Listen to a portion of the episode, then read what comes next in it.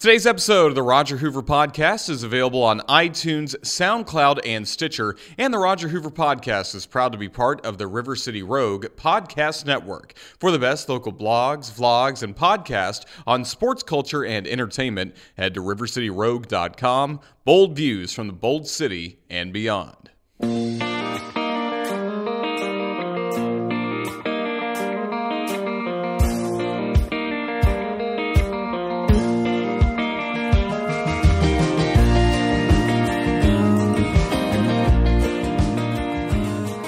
Hello again, everybody. I'm Roger Hoover, and welcome to this episode of the Roger Hoover Podcast. Happy St. Patrick's Day. I'm recording this on March 17th, 2017, from the Tuscaloosa studios of the podcast.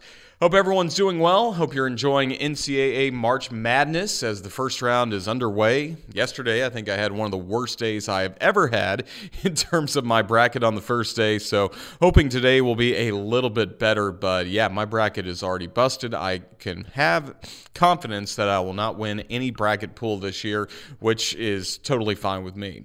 But I'm back in Tuscaloosa because the Alabama women's basketball team continues playing basketball, getting a little March Madness of their own. Alabama last night won in the first round of the women's NIT, had a very strong victory against a very good Mercer team, so the Crimson Tide are advancing to the second round of the tournament. That'll be on Sunday against Little Rock at Coleman Coliseum, a 2 p.m. Central start time, and really hope people that are getting back into town from spring break will make their way to Coleman and really enjoy some women's basketball coming up on Sunday.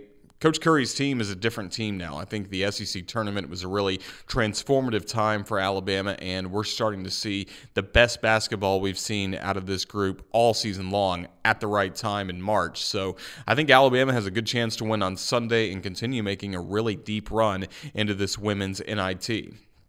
But I am back in Tuscaloosa after what has been a very busy couple of weeks. The last time I recorded a podcast episode, and the episode that featured Courtney Lyle, I previewed what was coming up for spring training with the Miami Marlins, and I had a great week in Jupiter, Florida, and West Palm Beach with spring training with the Marlins. I got to announce 4 games on Marlins.com with Kyle Seeloff, second year in a row. He and I have been able to team up for these webcasts, and it was just a terrific experience. It was interesting. The Marlins did tie 2 games that I announced, games against the Washington Nationals and also the St. Louis Cardinals, because in spring training nowadays, especially with a week longer spring training, you don't even like to play a 10th inning now. So if the game's tied at the end of 9 innings, that will basically be the end of the game right there. But got to see some cool things. Got to reconnect with a lot of former Jacksonville Suns and some future Jacksonville Jumbo Shrimp. Guys like Dylan Peters, who will likely be the opening day starter.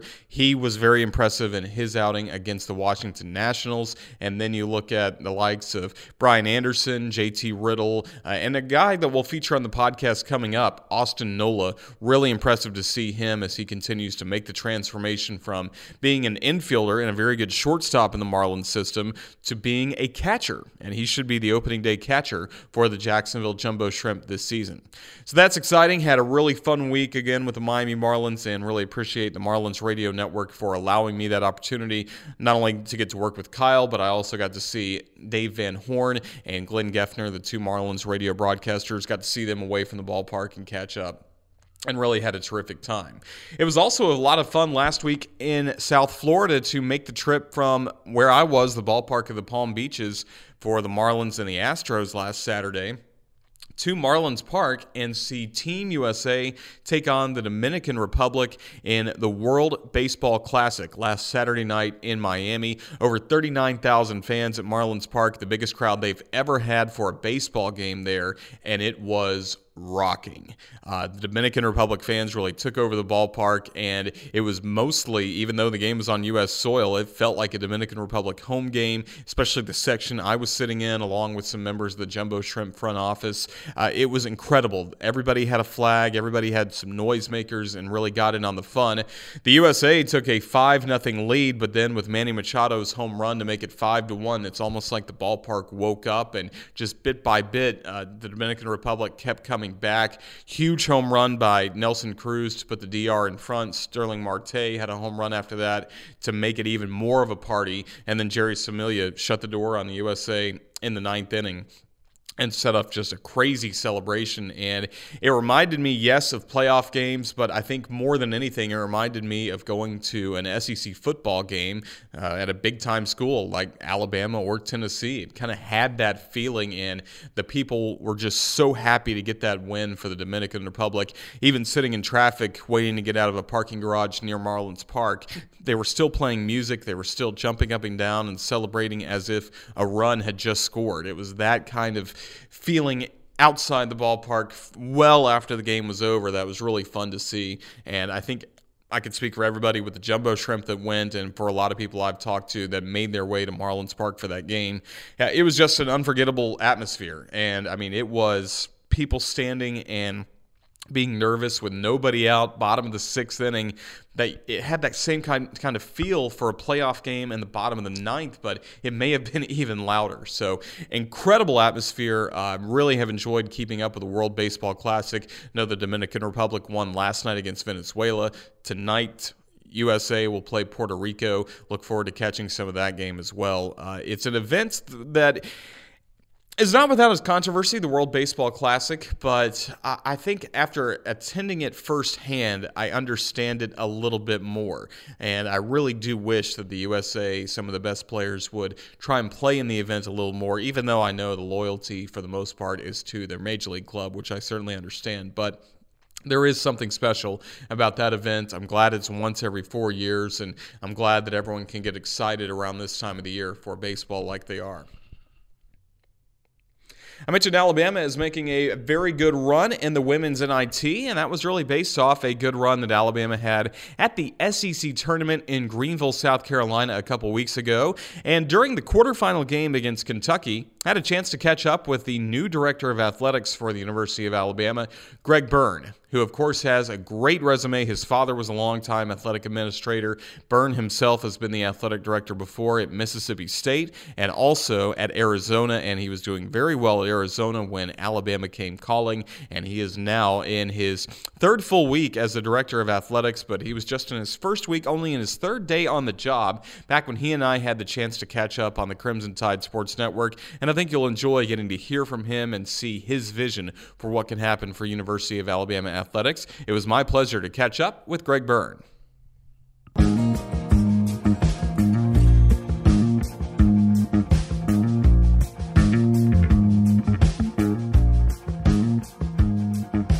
Halftime from Greenville, South Carolina, in the quarterfinals of the 2017 SEC Women's Basketball Tournament. Kentucky with the lead, 32-26 over Alabama.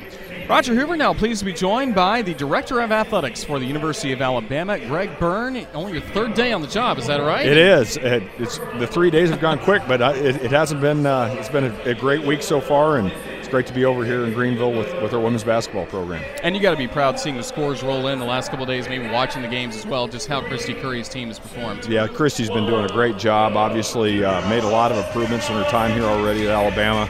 But to beat Tennessee three times in a row now, twice this year, beating Vanderbilt the first day, those are obviously two historically very good programs. And that's good steps for us. And Kentucky got up on us a little bit here, but we made a run here at the end. And let's see what we can do in the second half, find ourselves a way to keep this thing going. Yeah, you mentioned Kentucky. You previously worked at Kentucky, also some time in Mississippi State before you went to Arizona. What's it like to be back at an SEC tournament and getting to wear an SEC color once again like you're wearing crimson today? It's very special, and hopefully I'll be wearing crimson for a long, long time just to be part of the University of Alabama and what that represents. I can't tell you how honored I am. My wife, Regina. Our boys are going to finish college where they are, but at the same time, too, they're now big Alabama fans, and we have such great respect, and great respect for the conference, too. Greg Sankey, the commissioner, has been a guy that has been a friend of mine for a long time and somebody that I really admire, and I think he's doing a great job as the commissioner. And so I just love the passion of the fans, the universities in our conference, and for a chance to be at Alabama, I can't tell you how fortunate we feel. What was your perception of Alabama as a program before you started thinking about maybe becoming the director of athletics here? Because obviously you know the success with football and other sports throughout, but what was your perception of this department? One of the best athletic departments in the country. And not obviously what the success that Coach Saban and the football program has had, the history of Coach Bryant and everybody else tied to Alabama football is remarkable. There's nothing better. And at the same time, too, look what's happened with gymnastics. Look what's happened with softball. Baseball's had a lot of success in the past, and I'm confident Coach Goff will get us there. I've really been a fan of Avery. I get to know him as well, and I think there's really good times ahead for Alabama men's basketball. But the reality, and I told President Bell this, and he has been so supportive of what we're trying to do. I think whatever we do out at Alabama, we should be have the goal of going out and competing at the very highest levels. And I think we have a great opportunity to do that. We have done it in the past, and I hope we can do that across the board in the future. And you had a situation at Arizona where you're doing very well, very comfortable with the Arizona Wildcat family. What made this job attractive to you for you to make a move like you've done, going from a great program in Arizona to now Alabama? Well, I tried to nicely explain to the folks that at Arizona it's Alabama, right, and what that represents. And I told the story before, but I'll always remember my first trip to Tuscaloosa in 2002 and running through the campus and seeing Denny Chimes and Bryant-Denny Stadium and the President's House right at the center of campus, and watching the growth, especially in the last 10 years of it, and being here a number of times during the last 10 years, I just greatly admire the University of Alabama and what it represents. And Regina and I are just beyond humbled, but more than excited about getting to be a part of the university now.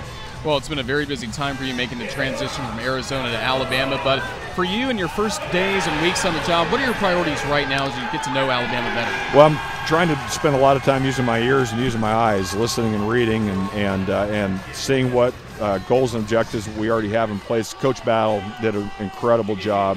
Mal Moore, Coach Moore before him, he's a guy I knew very well, and always would sit next to him in the meetings whenever I could. And the growth and what's been able to happen under their leadership, President Witt, now Dr. Bell, I'm going to learn, and then as time goes on, we're going to say, okay, here's what our priorities are.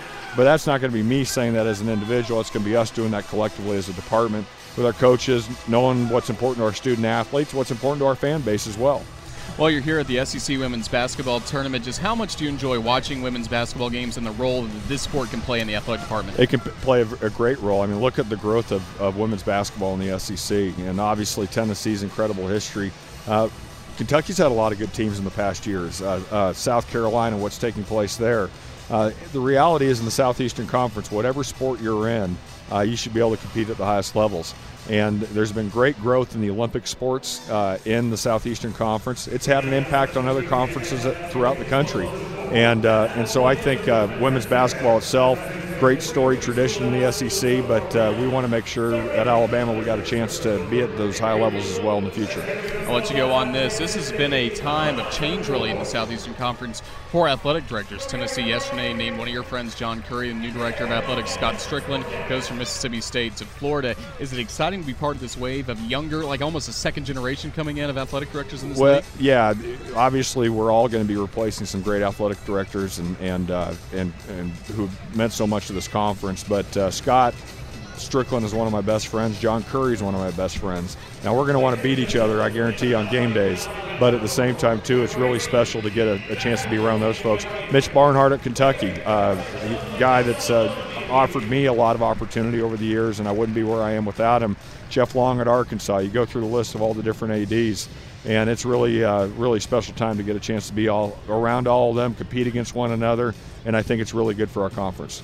Well, it's a very exciting time. We're glad you're on the job now in Tuscaloosa. And how can fans reach out to you? How can they interact with you on social media? Well, I like Twitter. I have a Facebook page, but I don't really use it a whole lot. So that one I'm probably going to get rid of. But people tweet at me. A lot of them already have, and occasionally I'll respond to a couple of them here or there. But it's great to have that interaction and get to know our fans through that manner. And it's a way that literally you can reach thousands. I was talking to Finis Gaston on our staff yesterday, and just we were talking about Twitter. It came up somehow, and I said, hey, look at these numbers here real quick, and just a couple tweets this week, I think it generated 200 and some thousand, I don't know if it's clicks or just people had seen it. That's great exposure, and it allows you to communicate and build relationships with your fans across the world. And so we won't go over the top with it, but it's a great tool for us to engage, and I look forward to getting to know our fans through Twitter a little bit. Well, Greg, I think I speak for everyone with the women's basketball program. We appreciate you being here today in Greenville. Thank you as well for joining us for the first time on a women's basketball broadcast on the Crimson Tide Sports Network. Look forward to getting to know you better. Yeah, same here. Thanks for having me on. Roll Tide.